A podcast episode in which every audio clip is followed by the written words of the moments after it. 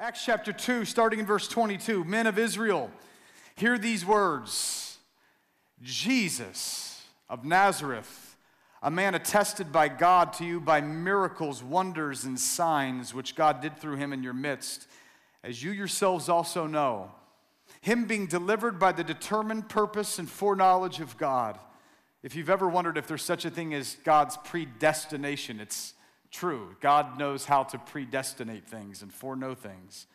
You have taken by lawless deeds and you have crucified and put him to death, whom God raised up, having loosed the pains of death, because it was not possible that he should be held by it.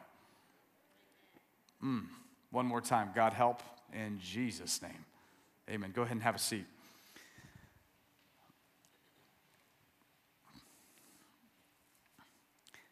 Is evangelicalism dead?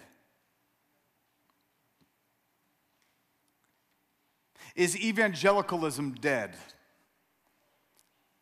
I've been reading a great number of articles online and in magazines that has virtually announced the funeral of evangelicalism evangelicalism as uh, an institution, as a construct of political America, of, of the world that we live in, evangelicalism has become something of a curse word. In fact, if you'd like in the public square to be looked down upon, let me give you a good way to do it. Tell someone that you're an evangelical, and they will immediately begin to mock you, scorn you, judge you, and put you in a box.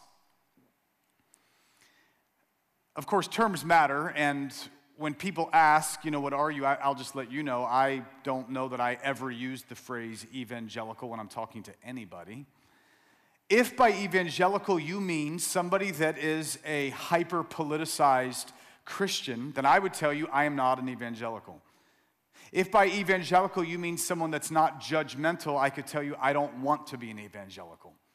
If by evangelical you mean someone that's condescending, I don't want to be an evangelical. If by evangelical you mean somebody that is predictable and they fit in a box, I don't want to be that either.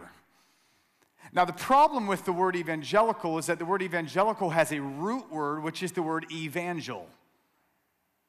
Evangelical comes from the word evangel. Now, the word evangel comes from the Greek word, which almost looks like evangelion, but it's like you, like as in a eulogy, you meaning good, and this idea of, a, of, a, of an uh, agelo, which is to, to bear a message. This is where we get the phrase good news.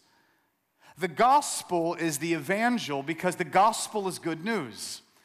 When most people use the term evangelical, in, at least in parlance right now, when people use the phrase, in, in culture right now, I rarely hear it in terms of, oh, that sounds awesome. It doesn't sound anything like, you just got a winning lottery ticket. Great news.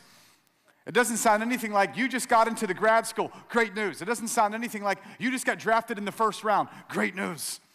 Evangelical doesn't quite fit one of those molds. And there's a problem because this, this idea of the evangel or the good news when Jesus used it and when the apostles used the word evangel, or they used the, the idea of an evangelical, or when they used the idea of the, of the gospel, it was not actually a religious word at all. In fact, if you hear the word evangel right now or evangelical, it sounds religious. Originally, this was not a religious word whatsoever. This, in fact, it was a, it was a popular culture word that Jesus and the apostles borrowed from common usage to insert it into the kingdom language. For example, let me read you a little something from 9 BC. This is before Jesus was even born. It said this since providence has set in, we have found this in, in this is like written on tablets. All right? Since providence has set in most perfect order by giving us Augustus, whom she filled with virtue that he might benefit humankind, sending him as a savior. Everyone say savior both for us and for our descendants, that he might end war and arrange all things. And since he, Caesar, by his appearance, surpassing all previous benefactors, and not even leaving to posterity any hope of surpassing what he has done, and since the birthday of the god Augustus was the beginning of the good news, or the gospel, or in Greek, the evangel, the this, this good news for the world that came by reason of him. What I'm trying to let you know is this word gospel was it's not a religious word, it's a human word that means when something is very good news, bringing very good fortune to the people that are under its sway. Now, I'm totally fine forsaking the name evangelical. I personally have no problem saying I'm not an evangelical. I do this all the time anyway. When I, when I was in the Middle East, and you would go up to someone and they would say, Hey, take me to the Christian area. The Christian quarter or the Christian area was where the drunkards were, where the pro- people went to go get prostitutes, because in their minds, a Christian is someone that rents prostitutes, drinks alcohol, smokes drugs, gets drunk and high. If by Christian you mean somebody that gets drunk, gets high, and goes and takes advantage of vulnerable women, then I would be happy to say, I am not a Christian, if that's what that phrase means. What I'm letting you know is that today I want to talk about the gospel, and by the evangel or the gospel, I do not mean the political, predictable, condescending, judgmental thing that is devoid of power. I mean by this what Romans 1 says I'm not ashamed of the gospel, for in it there is the power of God for salvation for everyone who believes. I want our word to burn in our souls. And when someone says, Are you an evangelical? you'd say, mm, I'm definitely an evangely person. I'm not sure what you mean by it, but what I mean by this is the gospel of Jesus Christ, which is the best news you could have ever heard in all of your life. Church, if there's anything that we must be experts at, it must be the gospel. The gospel. In Mark chapter 1, Jesus came and said, The time is fulfilled. The, the kingdom of God is at hand. Repent and believe the gospel. The very first words we have from Jesus on earth, other than when he was 13 years old talking to his mom, is when Jesus talks about the gospel. In Mark chapter 8, verse 35, he, he tells us that if, if we want to be with him, that there's got to be a willingness. It says, whoever would save his life would lose it, and whoever loses his life for my sake and for the gospel's sake is going to find it.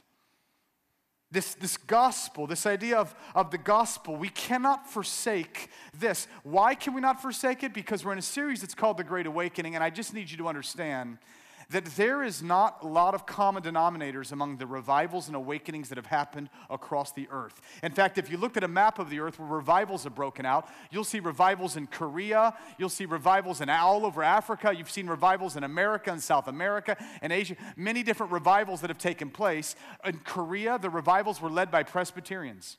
In Africa, the revivals are led by Anglicans. In South America, the revivals are led by charismatics. Some of the revivals have had some differences of secondary and tertiary doctrines. The common denominator of every single move of God in all of church history has been these two things. Number one, they took a sky high view of this book and said, This is the Word of God.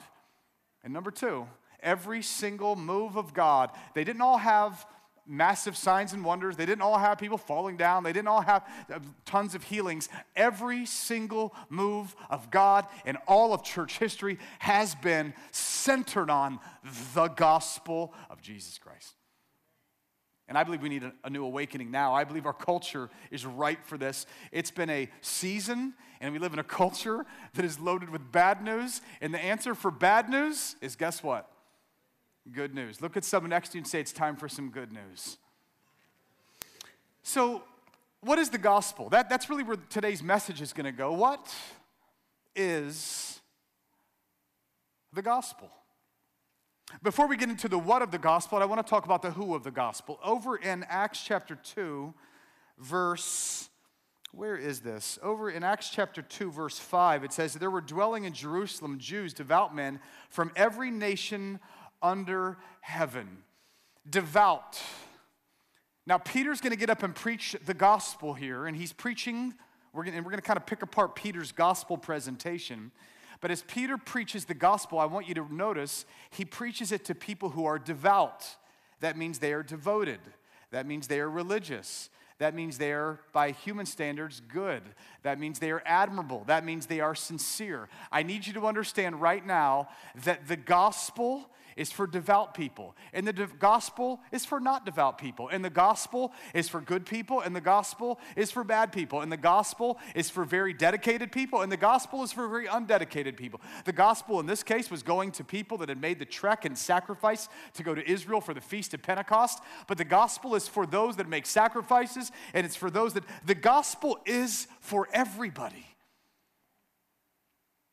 I, I often, the, the, reason I love the fact that Peter is preaching, and he's going to, in fact, we're going to find he's going to close out in verse 38. He's going to say, Repent and be baptized. He's speaking to devout people and saying, You need to repent and be baptized. The reason I'm letting you know that there's some of you that are listening to me now that you are so good and you're a great dad or you're a great mom or you're a great friend or you're a great student or you're a great person or you're very moral and you still are in need of repentance. See, the gospel means that there's not really good people and bad people. In, in God's eyes, there's either repentant people or unrepentant people. I have met very good Buddhists that I'm like, man, you are a Buddhist and you do not believe in Jesus, and you are so much nicer than most Christians I know. Has that ever happened to you? You meet someone, they're like an atheist. You're like, you're the best dad I've ever seen. But this is where the gospel is very important to understand because if you think people are right with God because they seem to be moral by human standards, you do not understand that the standard that's needed is not a standard constructed by humans, but a standard that is only seen and constructed by God Himself. Guys, this matters so much because I keep on meeting people who are like, oh, how could a loving God send that person to hell or to punishment or to whatever? To which, if you've ever thought that or said that, it reveals seeds of misunderstanding in your mind over the nature of the gospel. People are not right with God because they are good, they are right with God because they've been raised from the dead. That's how people make it which is good news. This is why the Bible says, Blessed are the poor in spirit. Blessed are the people who know they're as broke as a joke spiritually. If you happen to think that you're middle class or upper class spiritually, what does that look like? Man, I'm good. That's middle class. Oh, I'm great. That's upper class. Oh, no, I'm, I'm a good person. That's the middle class will inherit hell. The only people that make it into God's kingdom are those that know that they are in need, in need of a Redeemer who loves you more than the devil hates you, of a Savior who loves you more than your sin has warped you, to a King who has sacrificed more than any of your sins have marred you. Who, is the gospel for? The gospel is, is for whoever knows they need him. Now, friends, this is so important because like a couple years ago, I had, to, I had a hernia. I had to get a hernia operation. And I remember when I was, I was thought I might have a hernia and I talked to someone, I'm like, oh, I think I might have a hernia. And they said, oh, no, no, man, don't sweat it. I'm sure everything is fine. Well, by the time I went to the doctor, I'm very glad I didn't go with this very nice friend who said, I'm sure it's all good because I would have been in serious trouble. And friends, when you read God's word and you see God's standard and you read what God has said is true, and when there comes to be times in human history, like in our culture right now, where there are parts of this Word of God, this revelation of God that disagree with American culture. And when someone's like, no, no, no, no, I can't believe in a God who would say that is wrong, or I can't believe in a God that, that would forbid that. No, no, no, God would never do something. I can't believe in a God like that. What I'm telling you is, you may think you're being very nice by telling your friend who's living a life that is apart from God by saying, man, I mean, I, I, I, you're, I'm sure you're good, friend, by you telling someone, when someone's got a tumor, you are not doing something nice to pop an aspirin in their mouth. When someone's got a tumor, the only loving thing to do is to send them to the surgeon that knows what to do with tumors. The gospel is it's, it's, it's wonderful news if you're broke and it's terrible news if you're rich. And I'm talking spiritually speaking. Like when you think you've got it all together, the gospel's terrible news because the message of the gospel is there is only one Homo sapien that has ever had it all together, and his name was, guess, Jesus. But you could say, yeah, but I'm a little better than someone else. Great. Maybe you could, if, if the standard was you've got to throw a football from Gainesville to Los Angeles, perhaps you can throw the football further than me. I'm betting both of us miss the mark. The who of the gospel is it's everybody that is willing to recognize I need help. If you're listening to me today and you know that you need help, I got the best news in the world. I know a helper whose name is Jesus. If you know today that you, that you need a way out, I got great news for you. I know a deliverer whose name is Jesus. But, church, enough of this nonsense of acting like some people in their own righteousness, they are good enough because there is none righteous, not even one. That's the who of the gospel. What's the what of the gospel? I was reading this week, just sort of, I, I went off the beaten path. I was reading in Galatians chapter 1. And in Galatians chapter 1, Paul, he, he says, I marvel that you are, he was speaking to the Galatian church, I marvel that you're turning away so soon from him who called you in the grace of God to a different gospel. Now, when I read that, I was like, whoa, uh oh, there is a counterfeit gospel. And I meant to bring with me, like I, I, have a counterfeit dollar bill. I meant to bring this thing. There, there's a different gospel. He says, which is not another, but there are some who trouble you and they want to pervert the gospel of Christ. But if we or an angel from heaven preach any other gospel than the one that we preached, let him be accursed. See, the what of the gospel, there is a real gospel, and then there is a counterfeit gospel. Let me break down the real gospel in four words. I'm going to give it to you from right here in the book of Acts, chapter 2, from Peter's very sermon. Acts chapter 2, we just read this, where it says, verse 22, hear these words Jesus. Everyone say Jesus. The first word you need to know is Jesus. The second word I want you to see is that it says here in verse 23, the next verse, it says, You guys took him, you have crucified and put him to death. Okay? Second word is died. Jesus is the first word, died is the second word. Everyone say died. Next verse, verse 24, whom God raised up. The third word is raised. Everyone say raised.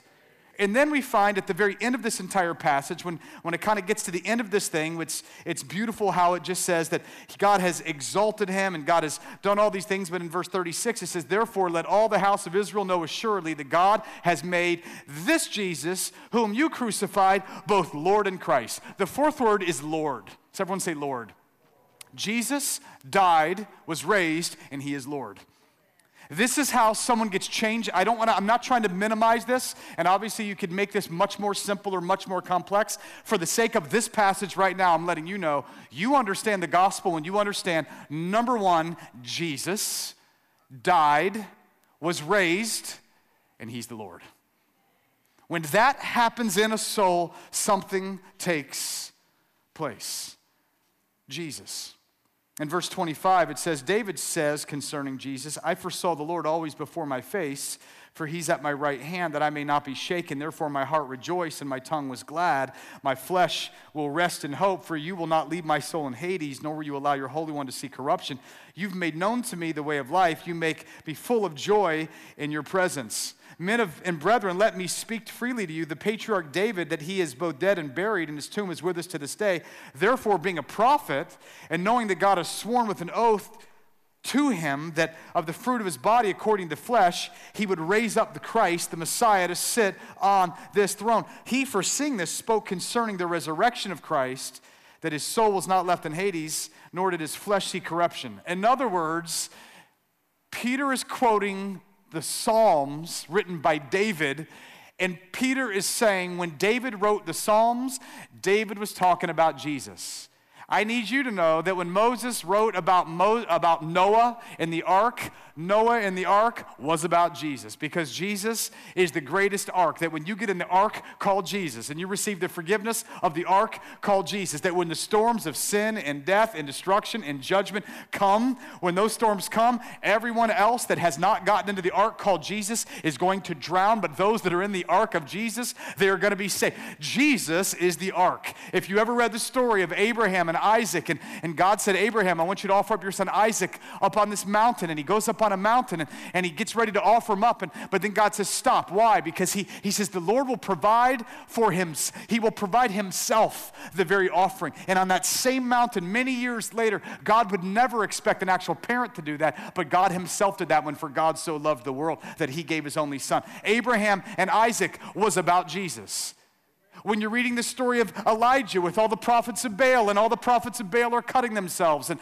and they're bleeding, and, and none of this is working, and, and, they, and they cried out. And yet, when Elijah comes, he doesn't have to cut himself because false gods demand that blood be shed, but the true God doesn't demand that our blood be shed. The true God came down himself and he shed his blood. And we find out the story of Elijah was pointing to Jesus. And Moses was in the wilderness and he struck the rock, and water came out. And the rock, the Bible says, was Jesus because when Jesus was struck on the cross, living water came out. The rock was about Jesus, and the Exodus was about Jesus, and the prophets were about Jesus, and all the good news was about Jesus, and the Proverbs are about Jesus, and the Psalms are about Jesus. Every single page of the scripture is a sign, if you've got eyes to see and ears to hear, the points and says, Look at Jesus. There's no one like him. Who is like the Lord? If you've read the story of the, the seas parting and you're like, I wonder what that was about. If you've ever read the New Testament when in the, there was two big miracles in the Old Testament for the Israelites. One was they got fed out in the wilderness and the others they got led through the waters. And then you come to Jesus who goes and he feeds a multitude in the wilderness and then right after that gets on a, gets on a boat and the Bible says that he was planning to pass by them as the seas were going too much. It's as if Jesus is clearing out this, the same miracles that Moses did were pointing to the fact that there is a deliverer that you and I have. There is no storm that can hold you back. There is no starvation that will kill you. When Jesus is your king, you've got everything you need. He's letting you know that the whole Bible is about friends. When your family centers around Jesus, your family comes exactly like he says right here. You will make me full of joy in your presence. Does your family need joy? Your family needs Jesus. Does your marriage need joy? Your marriage needs Jesus. Does your job need joy? I promise you, your job could have the presence of Jesus if you want it to. And when you've got the presence of Jesus, you will have fullness of joy. Is your life lacking a meaning that you cannot figure out? Let me tell you where your meaning comes from. When Jesus is in your midst, your life comes alive. Who is like the Lord? Answer nobody. So, the what of the gospel, the first word is, guess what the first word is? Jesus. If you're going to preach the gospel, you need to know that Jesus is the gospel. The second word, though, is verse 23. It says, that you, you crucified him. He was, he was killed, he was, he was crucified. What does this mean that Jesus was crucified? Well, we know that what it means is that he died, and, and scripture says that he died for our sins. Anyone know what an LLC is? What's an LLC? Limited liability corporation. People create LLCs because because of what? They don't want to get sued. If I do something wrong at my job, I do not want you to mess with me in my house. Maybe you can maybe you can take the the, the company van, but you can't take my kid's house. An LLC provides a buffer of liability so I was reading this week, a, a, a, guy that I loved a lot just died recently. He was an attorney that was also a, a minister. And he was always just quoting these cases. And one case that, that he told me about was it's called the Von uh, Groningen case. It was about an employee that worked for a company, and he, this employee drove a tractor. And the employer, the company, said, whenever you're driving the tractor, no one can get on the tractor with you. Kind of a tragic story because one day he had his nephew with him and he put a little toolbox on the back of the tractor, and the nephew was sitting there. And when they were doing something, they had an accident when they hit a, a hole, and the nephew fell off and ended up not, not dying, but lost the, the use of legs and one of the arms. Really, really tragic kind of thing. Well, the, the employee sued the company, von Groningen, the employer, under the doctrines of respondeat superior or imputed negligence, is what it's called. The employer, as you might guess, did everything in their power to reject the claim that they had any liability because they said, you knew what you were supposed to do. You know that you were in the wrong. You signed the paper saying we would never do this. And so the employer spent great amounts of money arguing the case we have no liability whatsoever. We are not responsible. To which a lot of us would be like, hey, that kind of sounds like it makes sense. But when I read the story this week, I was thinking the exact opposite of how Jesus is, where the Bible says in Peter 2, he himself bore our sins in his body on the tree that we might die to sin and live to righteousness, and with his wounds we're healed.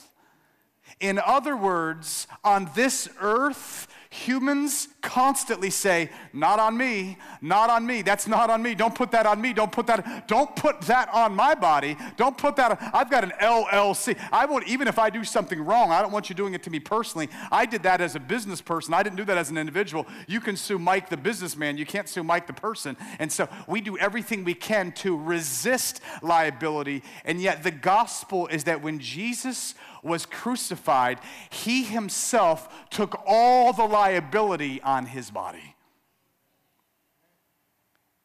Friends, you don't understand the gospel until you understand that the only innocent one in human history became the most guilty one in human history up on a tree, an execution stake. What is the what of the gospel? It's Jesus crucified. For 24 it says, but God raised him. Everybody say raised.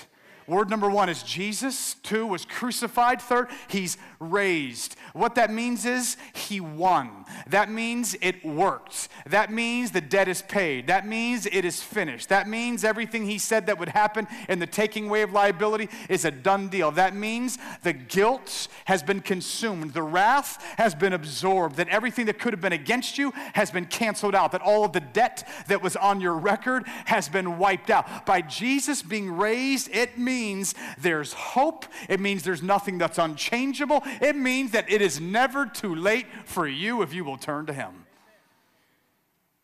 Jesus died and Jesus was raised. And in verse 36, it says of him, This Jesus who you crucified is the Lord. He, that means he is in charge. That means he gets leadership. That means we submit to him. That means we need more than a teacher. The religions of this world are loaded with teachers. Buddha was a great teacher, and Confucius was a great teacher. And, and the religions have always been started by teachers and prophets that said, if you will do what I've told you to do, that you're going to find your way to nirvana or enlightenment or approval before God. But Jesus, although he is a teacher, is not fundamentally just a teacher. In Spanish, we say, he es un salvador. Is a Savior. Because you and me don't just need teaching of what we should do, because little kids on the playground in the sandbox, they know what we should do and they don't do it. And then they go to middle school and they know what they should do and they don't do it. And then they go to UF and they know what they should do and they don't do it. And then they go work for Enron and they know what they should do and they don't do it. And then they turn 54 years old and they know what they should do and they don't do it, and then they turn 80. The problem with humans is not that we don't know what to do. I mean, if we just got, if we were just judged by what we know to do, we're all dead meat. Can someone say amen? I don't just need a teacher. Lord have mercy. You, you give me more people. I want more revelation. You want to know more of what you should do? I should, I mean, how about, we, we, I love Jesus' words. Do you? Jesus said, give to anyone who asks you. Are, are you doing that one? Some guy on the street comes, hey man, let me get some money. Please. I, am just, I'm, I'm love, I would just love for some homeless guy to watch one of our sermons one day. Just be like, hey, Pastor Mike said, Jesus said, you got to give me whatever I ask for. what do you do with that one? How about, forget all the mysterious ones. How about this one? Love the Lord your God with all your heart. I'm not sure if I've ever done that for five straight minutes. All I'm trying to say is the gospel, the who of the gospel is the gospel is for people who get it. if you're still doing a whataboutism, yeah, yeah, yeah, but, but, but what about them? But what about them? But what about them? If you're still in what about, you do not know the gospel. The gospel is, what about me? I am, I am in need of a savior. I'm a drowning man that is glad that my God is like an inner tube. I'm a lost man that is glad that my God is like a map. I'm a, I'm a, a wandering sheep that is glad that my God is a good shepherd that knows how to come and find me. The what of the gospel is Jesus was crucified, he was raised, and he's the Lord. That means I submit my life to him. This is, I, I just want to get clear. This is not a religion. The early church, for the first 200 years in the Roman Empire, nobody considered Christianity a religion. They considered it the anti religion. It was so different than all the religions that they had known that it was nothing like it because all the religions were teachers that exposed a system, philosophy, or deity that demanded of you something that would get your good to outweigh your bad, and if that happened, then you would be acceptable. This one was where there was a God who came down and died and bled for us with the idea that if you believe that with all of your heart, something changes on the inside. This was so different than, I just need you to know in this historically. Christianity was so different than all of the other religions, they called it the anti religion. In fact, Christians were called atheists because by normal religious thinking, they're like, you guys are nothing like. So, how weird is it that now people consider Christians religious? Friends, we are not religionists, we are gospelists. I'm an evangelist. The what of the gospel, it's not a religion. See, religion depends on my credentials and what I have done. The gospel depends on Jesus' credentials and what he has done. The religion says if I obey, God will love me. The gospel says because God loves me, now I can obey. Religion says there's good people and bad people. The gospel says there's only dead people in sin or live people in Jesus. Religion leaves me uncertain before my standing with God because it's based on my work the gospel leaves me certain on my standing before God based on Jesus' work. I have peace. Religion can restrain my heart and keep me from doing evil because I might get caught. The gospel changes my heart because he's done something inside of me that has set me free from the law and the rules and the regulations. I want some of you to get free today. I keep on meeting Christians that I'm like, you don't even know the gospel. I know you're a Christian religionist. I'm ready for you to get born all over again by the gospel's power. I'm serious. I know so many Christians that do not know Jesus. I was listening to Harry Ironside story that late pastor Moody Church, he, he once took with him a, a, young Native American Christian. He was on a train coming from Oakland to Chicago, and the young man was taken one Sunday to one Sunday night to a home where there was a group of other young believers that were gathered for a Bible study. And the topic that night was the relationship between the law and, and religion and, and the gospel and grace and they didn't seem to be able to agree on how you could fit these two together. What about all of God's rules? And what about the gospel of Jesus? And, and finally, the young Native American who hadn't been a Christian but for a few months, he spoke up and he said, I've been listening to all of you talk about religion and the gospel and law and grace and all of these things. And the longer I listen, the, the more I realize you don't know what grace is. Let me tell you what I think. I just thought it was beautiful. When Mr. Ironside asked me to go to Oakland with him, we, we get on a big train down in the reservation. I'd never been on a train before, and we ride and we ride and we ride all day long. We finally came to, to Barstow out in the desert. And very, I was very tired, so I got off the train. I walked the platform to stretch my legs. And while I was walking on the platform, I see a sign that says, Do not spit here. I look at the sign, I think, what a strange sign that the white man puts up. Do not spit here. While I look at sign, before I know what happens, guess what I do? I spit. I think to myself, how strange that the sign says, do not spit here.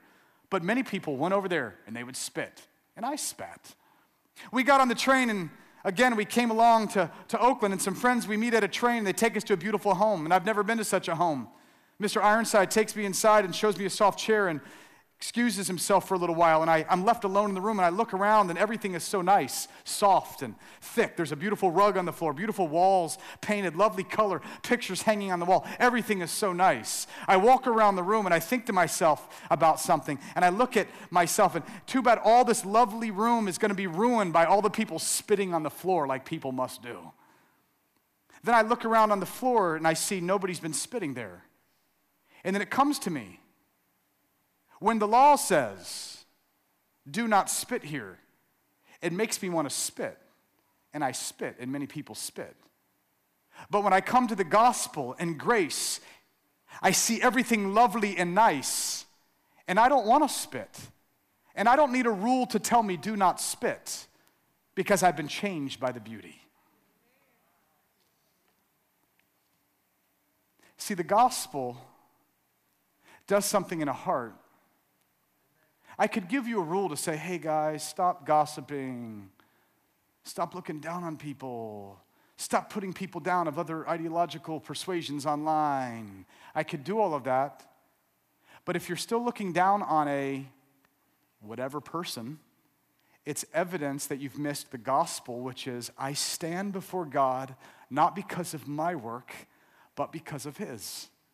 And anytime you get up and you can look down on another group of people, or another race of people, or another gender of people, or another whatever nationality of people, you are proving that it's like Paul in Galatians who has bewitched you to depart from the gospel that you came by? Because when the gospel comes in, it shows you a beauty that when you look at someone, the image of God is in them. Even if they're totally missing in certain areas, you understand the only way they'll ever get it is if He writes His law on their hearts. You do not change people by giving them enough regulations to, with, to restrain their evil hearts. You change the world, and the awakening happens when the evil hearts get awakened because the gospel has done something to them oh, church, I believe in laws and I believe in justice and I believe in all of these things. What I'm telling you is we need an awakening right now where there is an understanding of a gospel that is Jesus died, was raised, and he's the Lord. And when someone confesses, Jesus, you died,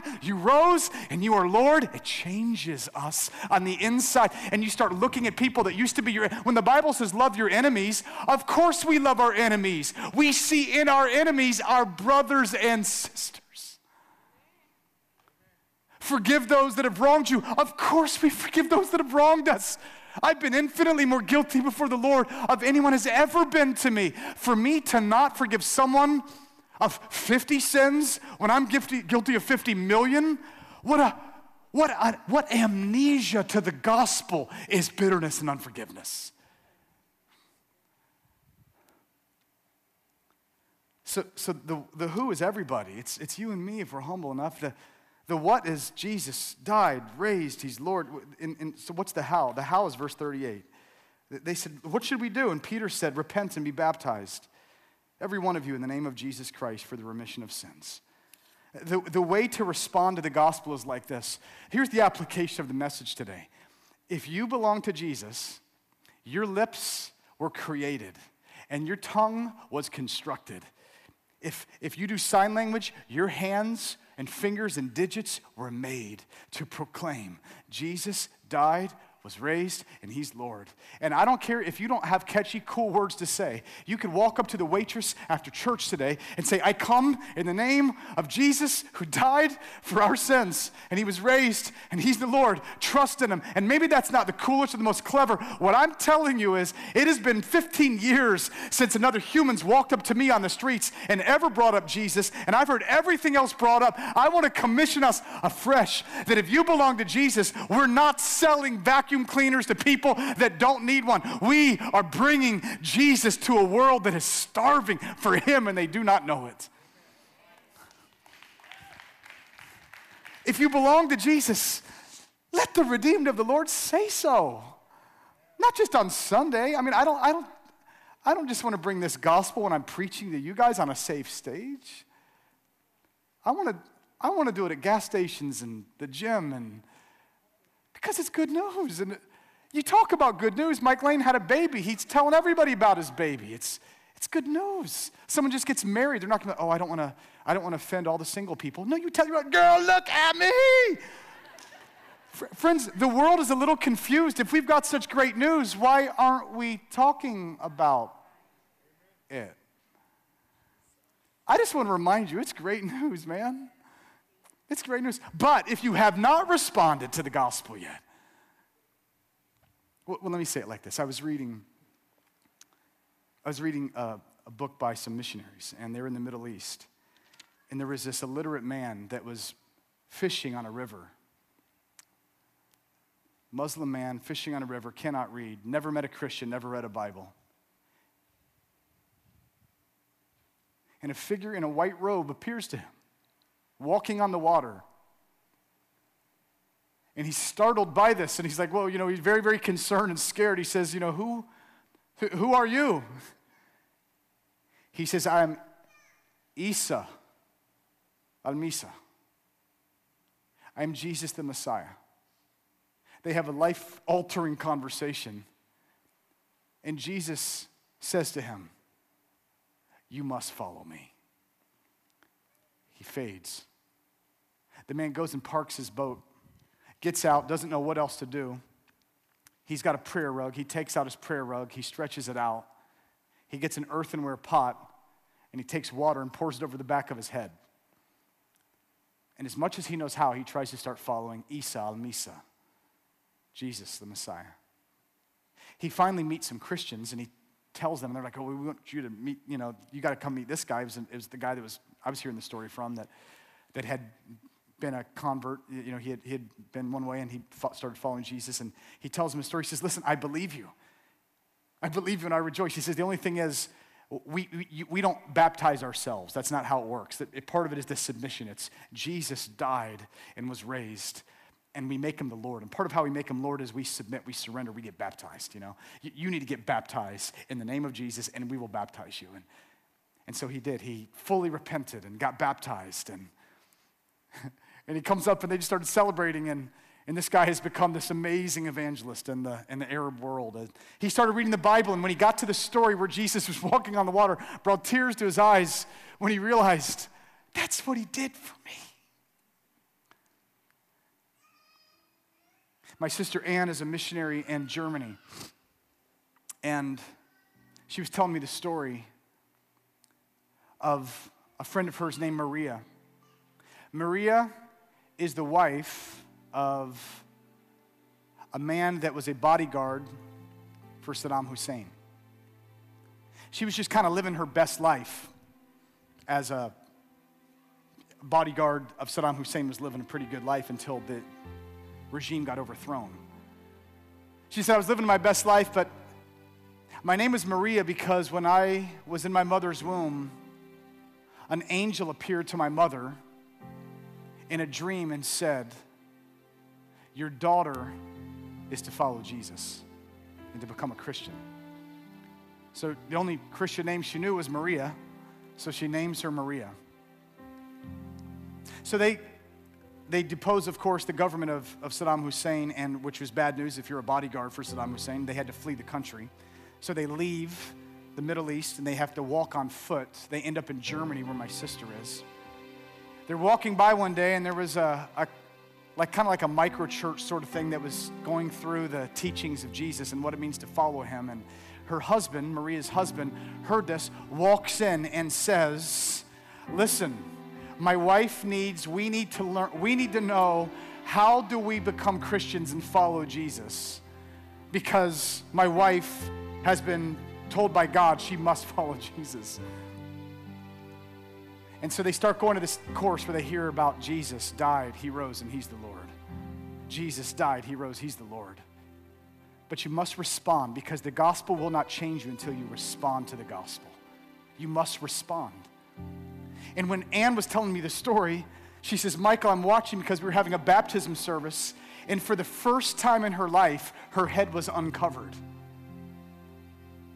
And she gets baptized and comes up, and the tears are coming down, and she's surrendering. And I just want to say it real quick if you've never been baptized in water, it's time to obey the Lord, church. If you're watching online and you've not been baptized, submit to the Lord. I mean, Our brothers and sisters in other country at the threat of death are, are surrendering to because they know it's the gospel is Jesus died and rose, and he's the Lord. We've got to do what he says. And what he says is repent and be baptized. That's what it means to believe in the Lord. And she comes up out of the water first time, and her precious face is there, and she goes off another room, and she comes out, and she's wearing this beautiful dress. And man, I just, man, just broke my heart. Anne said, Michael, when I saw her, her she's wearing, it looked like a wedding dress. And I asked her, where did you get that wedding dress? She said, 10 years ago, I knew that there was going to come a day when I would follow Jesus if I just knew how to do it. And I began making this dress with my own hands. And when our government got overthrown and we had to flee, I could only take a few things with me, but I carried this dress with me across the Middle East, across Europe, into Germany, because I knew that there would come a day when I would be making my proclamation Jesus died and he rose and he's the Lord and he's mine.